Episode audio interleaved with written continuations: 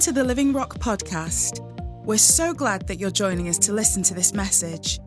Whoever you are and wherever you're listening from, we trust that you'll be equipped, envisioned, and encouraged as you listen today.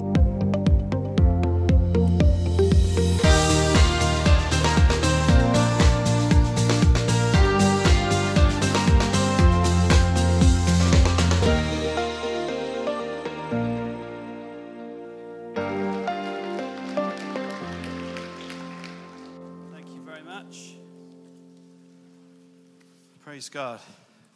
Really feel this morning that just in our worship we've built a good platform for the word. Sometimes in our worship it, it does that, it gets our hearts to the right place where we can actually hear from the Lord what He wants to say from His word. And um, I just echo what Richard said, which is open your hearts uh, and get your brains in gear because you're going to need both this morning. Uh, there's a lot I need to get through this morning, so I praise God that He'll help me do that. Um, this is the second part of our Boundary Stone series on the authority of God. And as David, I think, said last week, this is, if you like, the ultimate boundary stone, really. It all starts with God's authority. The reason why there are boundary stones in place is because of God's authority. Um, and what I'd like to do today is to talk about um, some of the things that David started to lay out last week. So, David built a foundation on which we're going to build this morning.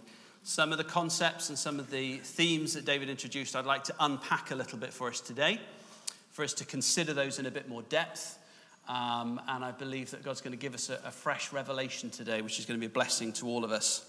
Um, and what I'd really like to do is just make four main points today. We're going to talk about the Creator and His creation. We're going to talk about Lucifer and his lie. And we're also going to talk about the trunk of truth. I'll get on to what that is the trunk of truth. It's not a, a suitcase trunk, it's another kind of trunk. And lastly, we're going to talk about the standard of the saints. The standard of the saints this morning. So we've just got four things to focus on today. And we're going to start where we should with the Creator and His creation. And really, I hope you can see that picture properly. That's, that's you just there looking up at the whole of the universe out there in front of you. And one of the things that we said last week was that authority starts with God. So if you just turn with me to Romans 13:1. this is a really important scripture for us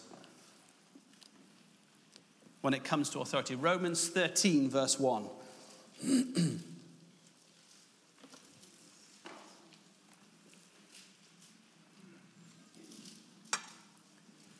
Let every person be subject to the governing authorities, for there is no authority except from God, and those that exist have been instituted by God.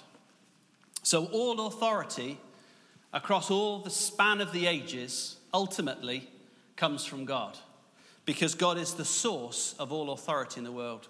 Even bad authorities get their authority ultimately from God. Whether they misuse that or not, that's another matter. But ultimately, God is the source of all authority. He's the source of all authority, we said, because God is creator of everything. He's creator of the whole universe. So, because He created everything, He's the ultimate authority over everything in the whole of the universe. But He's not just the source for creation, He's the blueprint for creation as well. So in John 1 and 1 to 3, it says this In the beginning was the Word, that's Jesus, and the Word was with God, and the Word was God.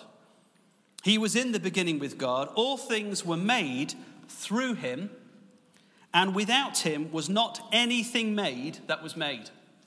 So everything that has ever existed was made with Jesus, it was made through Jesus. He is God's blueprint for the whole of creation. So, God is the author of creation, He's the designer of creation, and the blueprint that He used is Jesus. It would be fair to say that Jesus is in the very fabric of the universe. The very DNA of the universe has Jesus running through it. That's amazing, isn't it, when you think about it? Every single star that's been made has been made through Jesus. Somehow, in some way, in the fabric of everything that exists, Jesus is running through it like a stick of rock. Whether it knows it or not, Jesus is in the DNA of everything, including you and me. Paul said this to the Colossians in Colossians 1, verse 16 to 17. You'll know this one. He says, For by him, that's Jesus, all things were created in heaven and on earth, visible and invisible, whether thrones or dominions or rulers or authorities, all things were created through him and for him. And here's the thing I want you to listen to. And he is before all things, and in him all things hold together. So the thing that holds you together is actually Jesus. We can't really understand that, can we? But I'm being held together. The molecules, the smallest parts of my body, are being held cohesively together by Jesus because he's in the fabric of everything in creation. He's God's blueprint for creation. So all things were made by him, they were made through him, and we've just read they were made for him, and ultimately they're held together in him. So he's absolutely integral to the creation that he's made. This is why God is the ultimate authority. Not just that, but he's the sustainer of creation. Just turn with me to the book of Acts. There's a wonderful scripture here which I think really illuminates for us. And the thing I love about this, this is Paul um, talking to the men of Athens, and he's talking before learned men, philosophers, intellectuals, professors of their day. He's not intimidated by it, he just states things the way they really are. And he says this Acts 17 in verse 24 The God who made the world and everything in it, let's just get that right to start with. The God who made the world and everything in it, being Lord of heaven and earth, does not live in temples made by man, nor is he served by human hands as though he needed anything, since he himself gives to all mankind life and breath and everything. So the very breath of all mankind comes from him. We are sustained day by day, moment by moment, at the pleasure of our Creator because he chooses to keep us alive. He chose to create us, and he's choosing to sustain us as well. If you turn with me to Hebrews 1 and verse 3, this is another wonderful scripture about Jesus. Now, this is talking about um, Jesus as a reflection, the radiance of God's glory. And in Hebrews 1 and verse 3, it says this Jesus is the radiance of the glory of God and the exact imprint of his nature. Jesus said, When you've met the Father, you've met me. When you've met me, you've met the Father. And here it comes. And he upholds the universe by the word of his power. So Jesus upholds the whole of the universe by the word of his power. Now, remember, I, I read that years ago and tried to picture what that looks like. Because it's difficult, isn't it? He upholds the universe by the word of his power. And, and you know, when I was a kid, I was thinking, well, you know, maybe um, I know that, that, that his word, he's talking about his word, his word is everything. And the word is like a sword. So I had this picture of Jesus sort of having a sword of power and kind of upholding the universe. And I guess that's what it is, but I think it's more than that. I think the picture I had in my head was maybe someone like He Man, you know, from Masters of the Universe, who would sort of have this sword that would hold all the power. And Jesus was somehow sustaining the universe through this sword in his hand. But do you know, I think it runs a lot deeper than that. You see, in his word, God says, My integrity rests in this. So if I am not what I claim to be in this, I have no integrity. You can test me on any of this, and it will be true and never fail. So God has wedded his reputation to his word. And again and again throughout the word, the theme comes of the word of God and the name of God as well. His name and his reputation. He stands by his word. There's nothing wrong with it, it's flawless and it's perfect. And it claims that for itself. But you see, because God is who he says he is, that's how he sustains the whole universe. Yes. If God claimed to be one thing and was another, the whole universe would collapse in on itself. It rests upon his integrity, it rests upon his complete, ultimate power and authority. If he wasn't omnipotent, then he wouldn't be God and he couldn't uphold this universe. But praise God, he is. So his claim to authority is not only as creator, but as sustainer of this universe as well, minute by minute, by the integrity of his word. That's why the integrity of the word of God is such a key issue in our day. Because if this isn't true, then it all starts to unravel. And God isn't who he says he is. But what does he say? God is not a man that he should lie. We know that God is who he says he is. And ultimately, the authority of God rests upon that for you and I. But is this enough to actually claim ultimate authority? Just being creator, is that enough that gives God authority in all matters over his creation? You might say, yes, it is. You might argue with that. Those of us that are parents, we, we kind of created children, didn't we? We created this life that came from us, and it was completely dependent on us. We fed them, we clothed them, we looked after them, and we, for a time, are the ultimate authority into their life. I'm learning as the father of teenagers that that ultimate authority starts to look a bit wobbly and gets questioned a lot.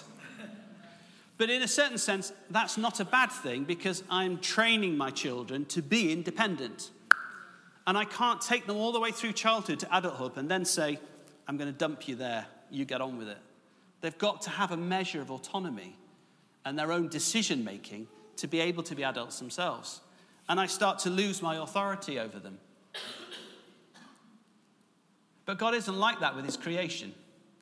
He didn't create everything to raise it up, to make it mature, to make it independent and say, there you go, off you go on your own. It's different. There's something in His creation that's different to how we create. There's something different about the Creator that gives him authority that's ultimate in a way that we don't have over our children. There's something different about God's authority that's different to every lesser authority below him. And I think the crucial difference is to understand the difference between creator and creation in a single respect that ultimately God is self sufficient. God is the only thing and the only person who is self sufficient. I want to read you a quote here from a theologian called James Packer. Anyone heard of J.I. Packer? A few people. If you, if you ever get hold of J.I. Packer's book, very good, really good, J.I. Packer. J.I. Packer said this God is self existent, God has always been. Our Maker exists and in an eternal, self sustaining, necessary way. Necessary, that is, in the sense that God does not have it in him to go out of existence. God does not have it in him not to exist. Just as we do not have it in us to live forever. We necessarily age and die because it is in our present nature to do that. God necessarily continues forever unchanged because it is in his eternal nature to do that. He's different from us. The Creator is different from his creation. God has no origin, no beginning, no source. Can you imagine something with no beginning? Just think about it for a minute. Think about everything you know. It has a beginning, doesn't it? We all have a beginning, we all began somewhere. It's very difficult to imagine something or someone that never began. Sometimes it's a bit easier to think about something that can go on and on forever, because we've all been in those situations where we think something's going to go on and on forever. But it's very difficult to conceive in your mind of someone that never began. Scientists have been grappling with this problem for decades, for hundreds of years, been trying to understand how did the universe begin? And a few hundred years ago, someone said, well, maybe it wasn't God. Maybe there was just some great cosmic explosion. And by accident, everything coalesced to what we see today. And then someone said, yeah, but what came before that? Well, maybe there was another one of those things. And, but what came before that then? And it goes on and on. And more theories come trying to explain, but what came before everything? And the answer is simple God. He came before everything. And he's not dependent on anything. He's completely self sustaining from within, whereas everything in his creation is not made that way. It's not made to be autonomous, it's not made to be self sustaining forever. It's made to be dependent on him. What we're doing is we're establishing God's credentials for who he is and his authority. And, folks, what we need to be seeking from the Spirit is a right view of God and who He is. Because so often what we're hearing and what we're seeing are concepts and visions of God that are just not real. They're less than He truly is. But we need to see Him for who He really is. And by the Spirit of God, I believe we can do that. In Hebrews 11, verse 3, it says this By faith we understand that the universe was formed at God's command. There's God's authority. He didn't, he wasn't like a, an artist in his workshop just forming something from clay. He commanded it to be. He commanded it to be. So that what is seen was not made out of what was visible. God made something out of nothing.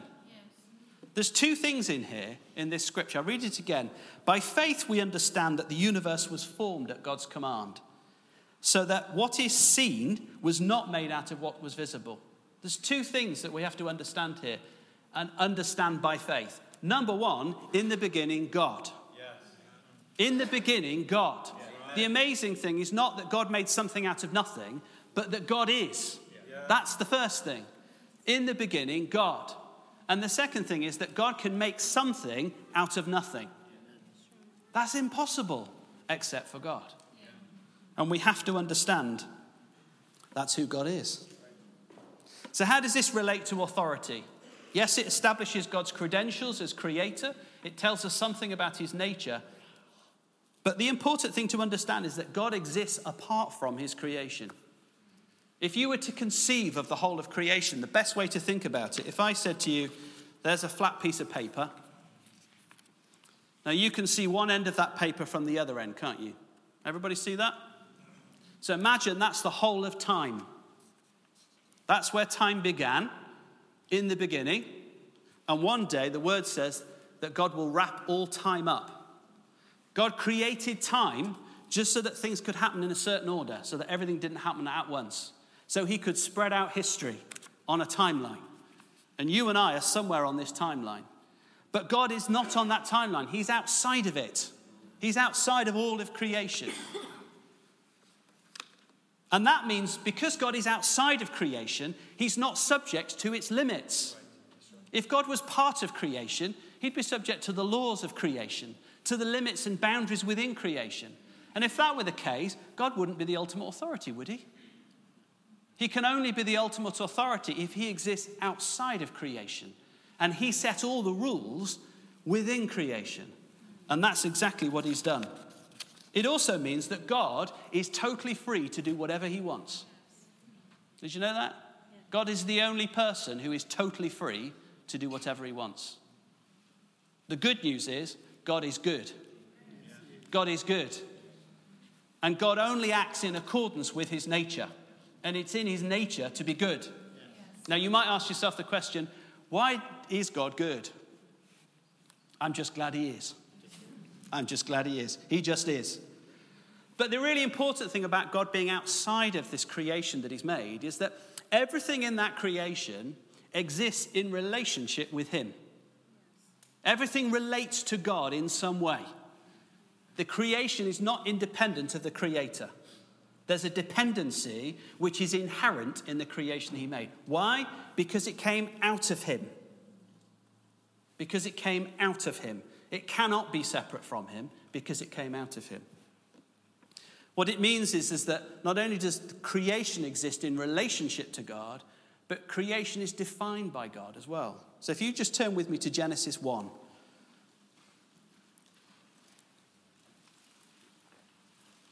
And we can see here at the beginning in creation, God does something which has an impact on the world.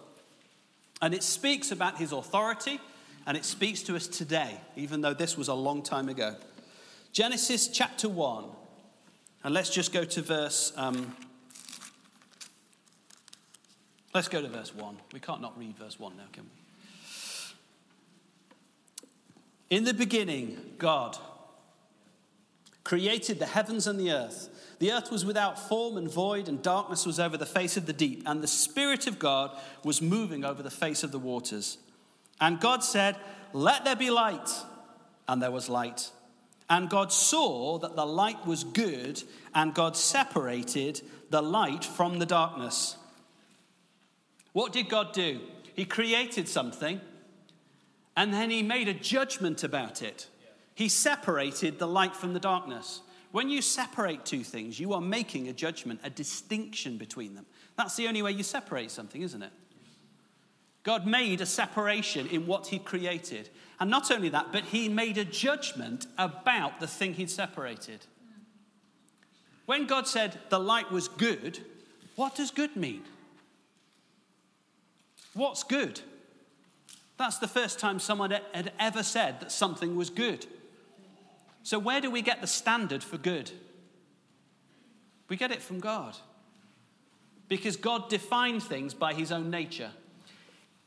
If this thing I've made conforms to my purpose for it, what I've intended for it, what I've made it to be, it's good. If it doesn't conform to the intended purpose for this thing I've made, it's bad. So everything that God defines, he judges against his own character. And that's how judgment comes into the world. God is the only one who can do that. And that's why he's the ultimate source of authority. God made a relative judgment you know what? All judgment is relative, it's relative to the authority of God.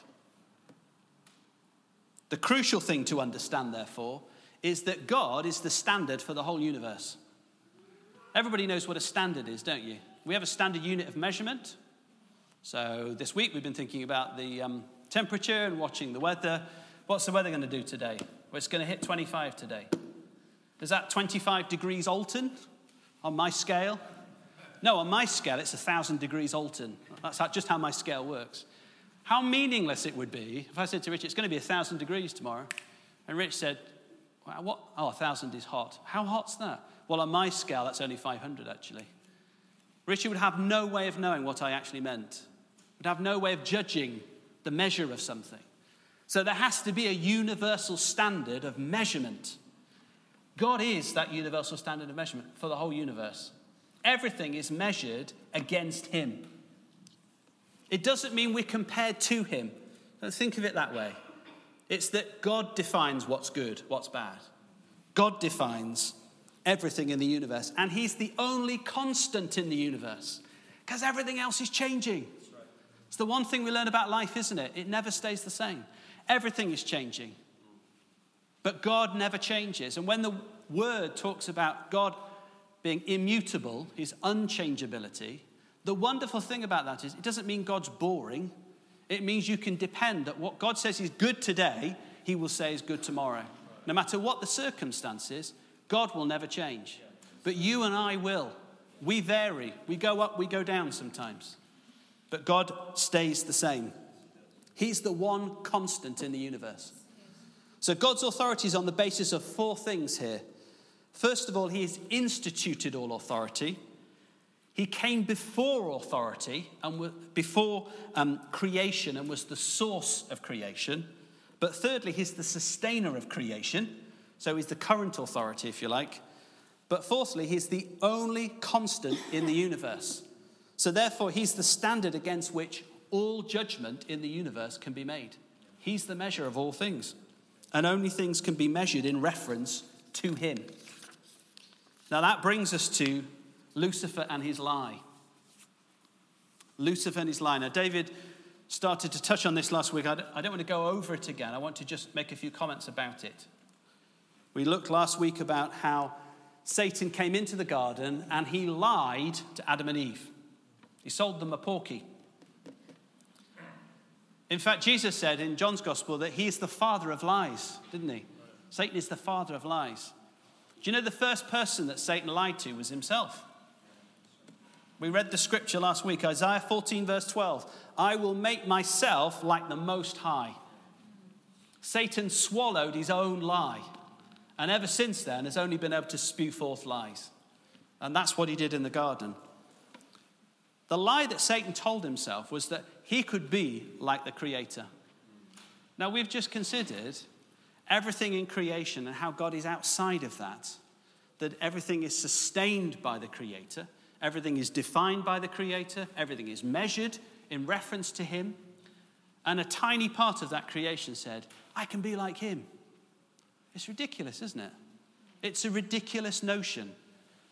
But you know what? It was like a cancer that spread. It's a lie and a delusion.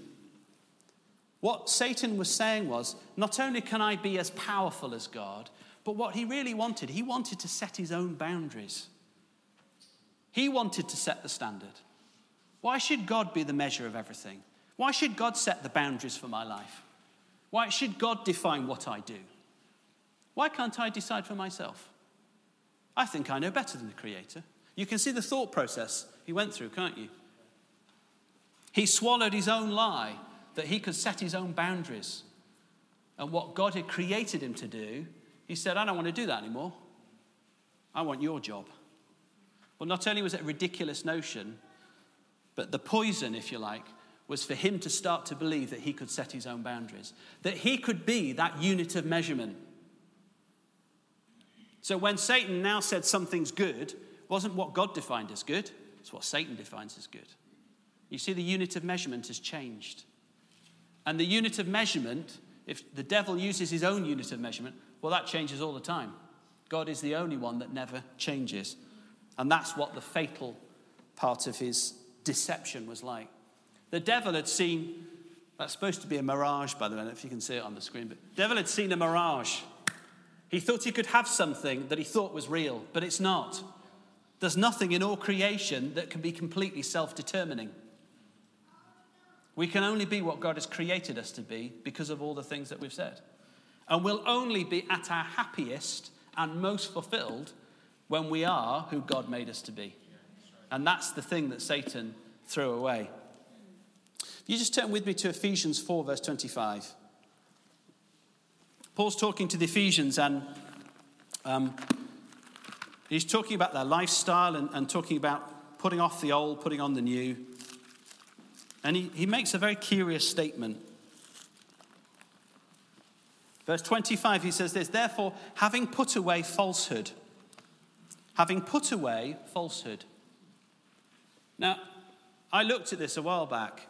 What it literally means is having put off once and for all the lie. So some translations will say having stopped lying or having put away lying and things like that. But really, it's having put off once and for all the lie. And what Paul was saying was look, you've had your eyes opened. The delusion that you were born with, that you could determine your own boundaries, that you could have true freedom and independence, that delusion was shattered when you accepted Christ. Because God showed you that Christ was running through the fabric of the universe, and that by the sin of your predecessors, that which had been passed down to you meant that you've been alienated from the one on whom you were supposed to depend. And that's why life's all at sixes and sevens. But when you come to Christ, all of that's put right, isn't it? Can you remember that moment? And you think, everything is as it should be now. Now life makes sense. Because I've come back to the Creator. I've come into the relationship that He made me for. I threw off the lie that was sold to my ancestors and has gone cascading down through generation after generation after generation. And, brothers and sisters, we've thrown off that lie. We are privileged to have done so because it's a powerful deception that is at work in the world. David alluded to the scripture in Ephesians 2 about, the, um, about Satan being the prince of the air and, and the spirit at work in the world. It's a spirit of deception to deceive men and women that they can be their own gods in effect. In fact, in Romans 1:25 it says this, men exchanged the truth of God for a lie and worshipped and served created things rather than the creator who is forever praised. Amen. In other words, men threw off the idea of God is who he is. And you could look at that scripture and think, well, it just means that men started carving idols.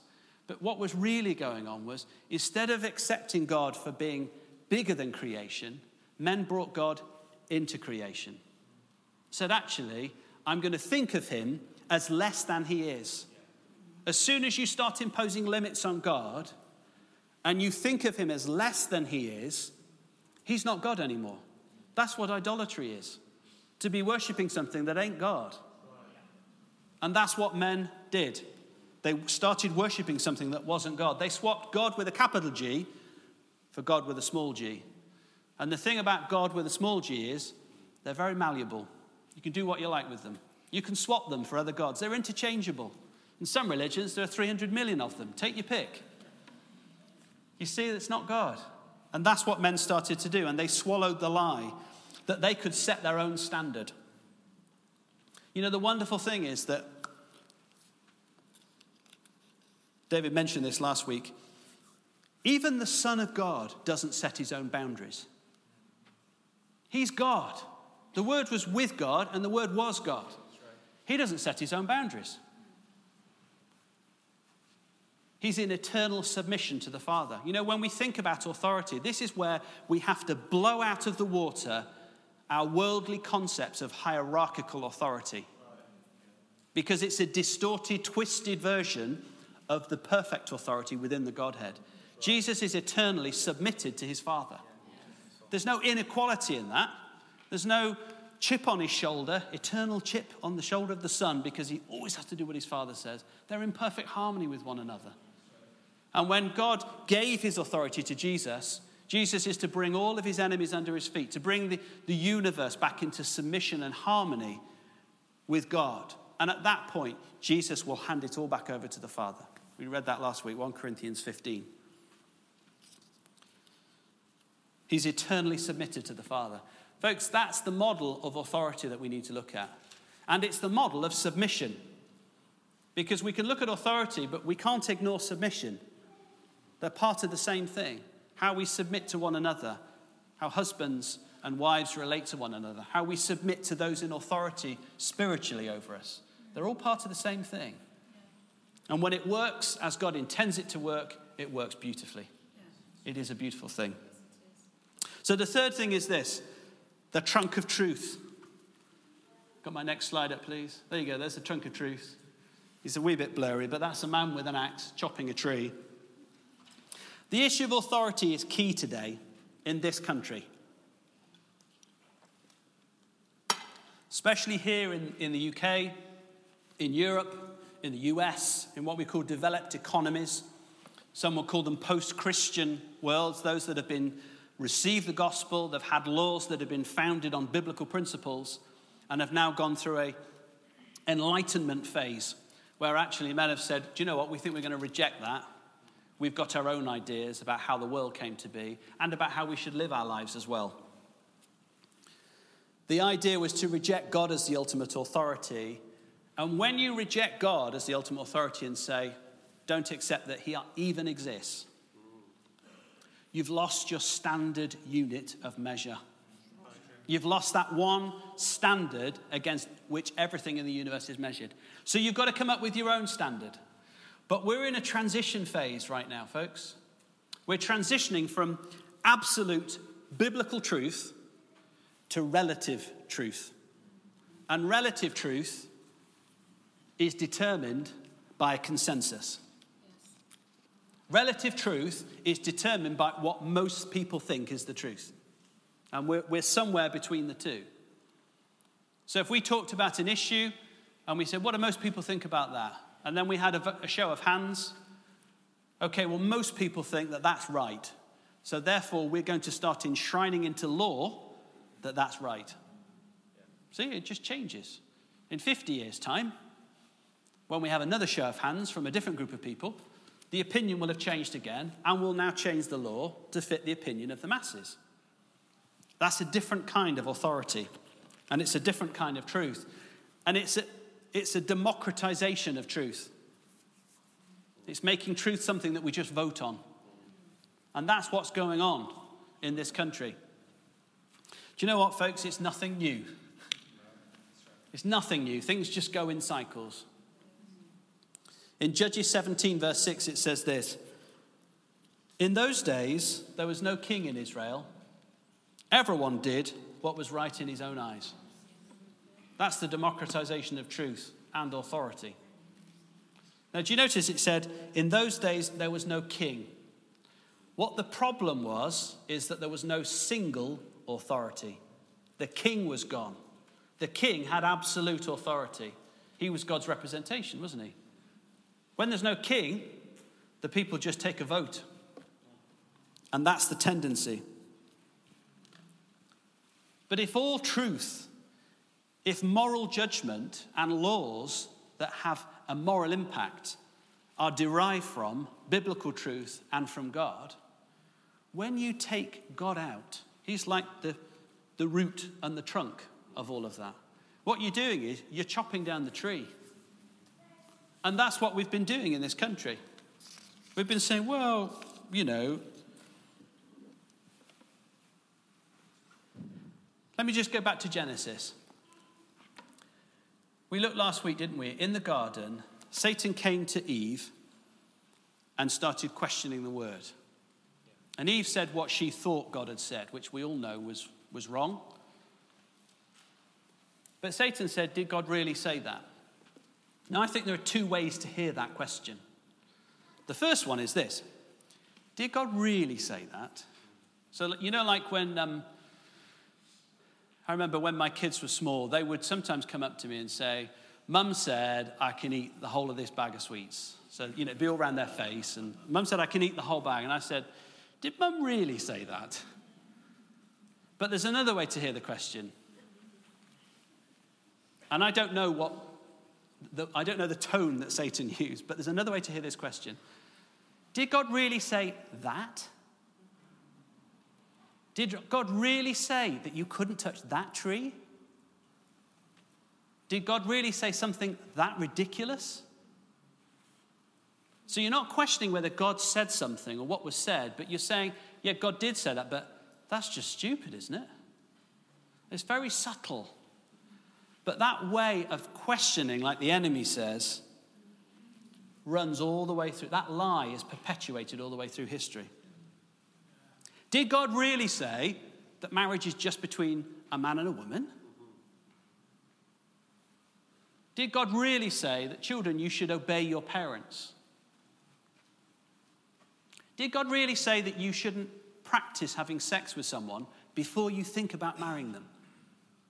Because you'd be stupid not to. You see, it's the enemy saying, Did God really say that? I know God has said that in the word, but did he really mean that? I mean, that's just daft, isn't it? And that's the voice that we're hearing in the world. It's what Satan is doing. That's his strategy right now.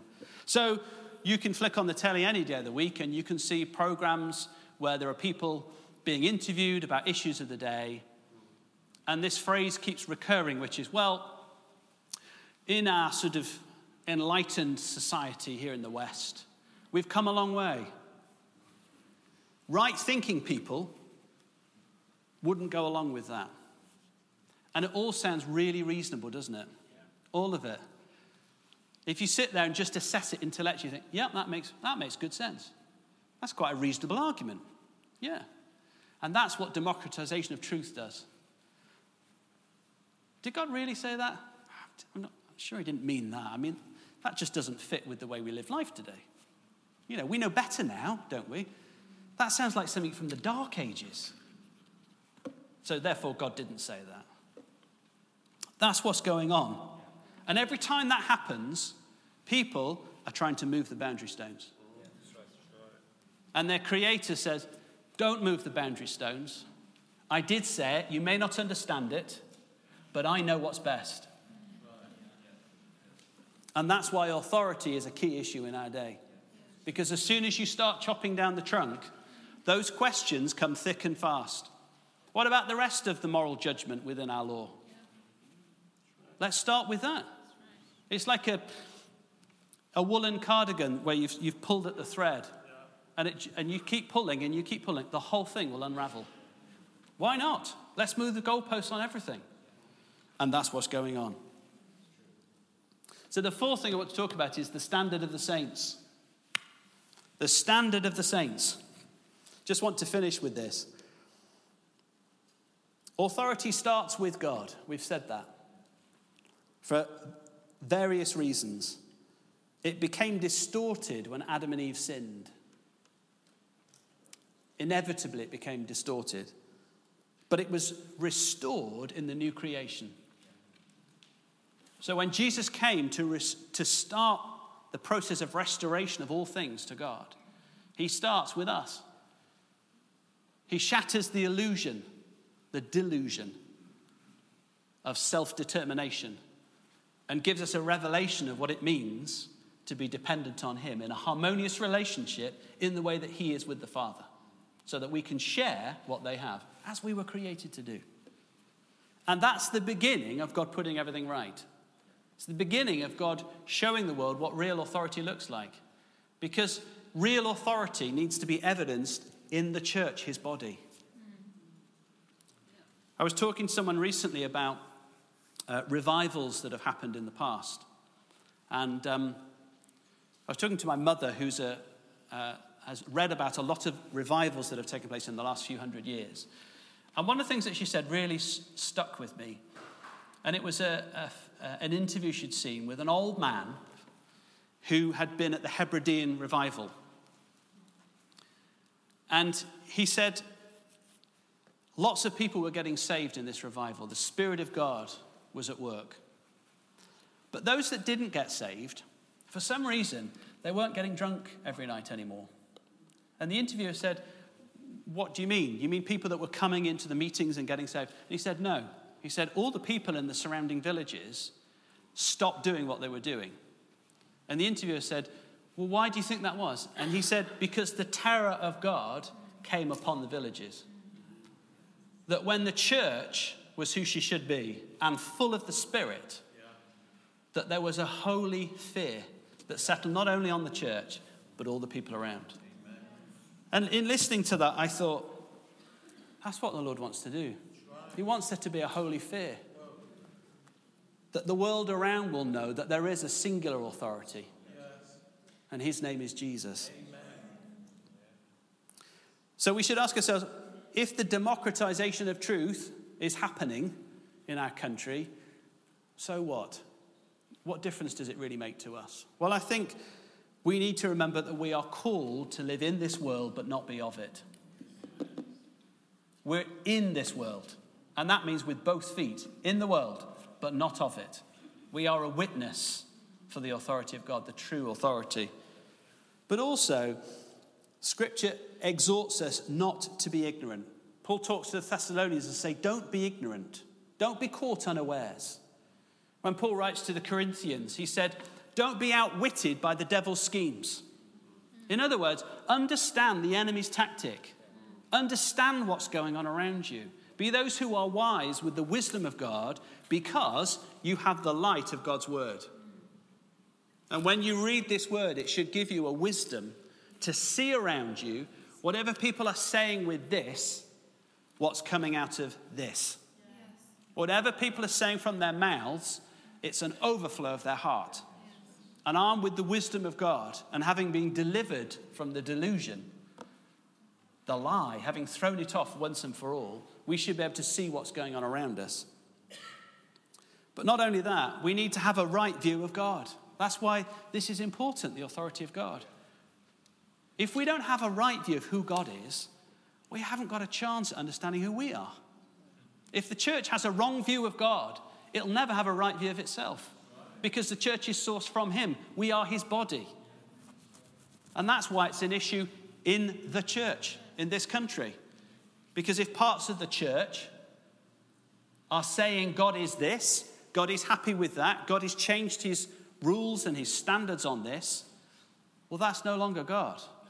They've taken the Creator and they've brought him down into creation. They've exchanged the truth for a lie. And if that's the case, the church can never stand up and be who she is if she doesn't know who her creator is and doesn't know who her head is Jesus, the ultimate authority. The other thing, and a personal thing, is this we have to have a right view of God and understand who he is and his authority and the fact that he doesn't change because everything in your life is going to change. It already has, and it will continue to change. And when the Word of God tells you something about God, I guarantee that you will run into circumstances that will tell you the opposite. If you refuse to believe the circumstances but keep choosing to believe the world, the word, then the enemy's next tactic is to send a whispering voice. Did God really say that? Does God really love you? I mean, all these other people are fine, but you? After what you've done? Did God really love you the way He said He did? Did God really say He'd always be there for you in every circumstance? There are so many things that will challenge the word.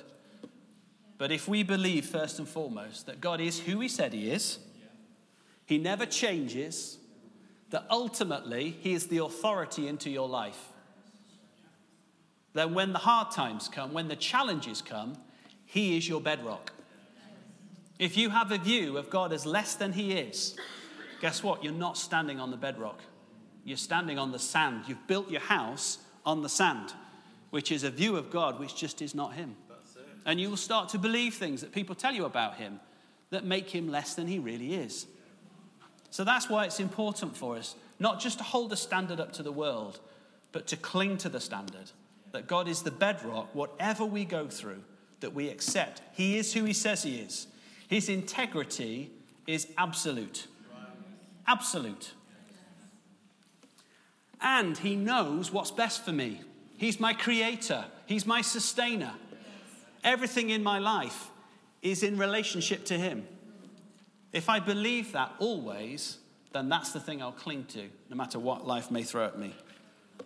And praise God, His plan is to restore all things to Himself and restore all authority as it should be. And the message of God is it's time to get on board. And that's the message we have for the world. God is who He says He is. It's time to get on board with God's plan. Amen. Amen. Father, I just want to thank you that you are who you say you are. Thank you, Father, that ultimately you are in control. Father, I thank you that nothing can sway you. There are no circumstances, Father, that will make you change in how you relate to us, how you feel about us, how faithful you'll be to us, Lord. But you are the authority into our lives and into this whole universe. And Father, we just look forward to the day when you will restore all things to yourself and we will be with you in eternity. And we just thank you in the name of Jesus. Amen. Amen. Praise God. Thank you, folks.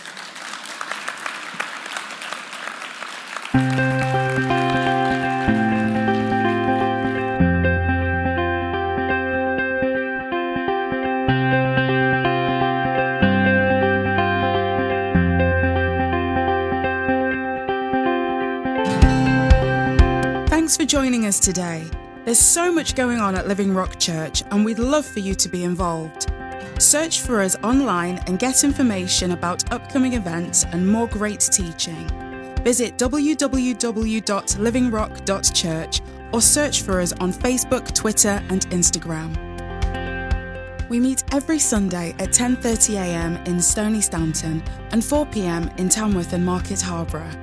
Feel free to come and visit us. We'd love to meet you.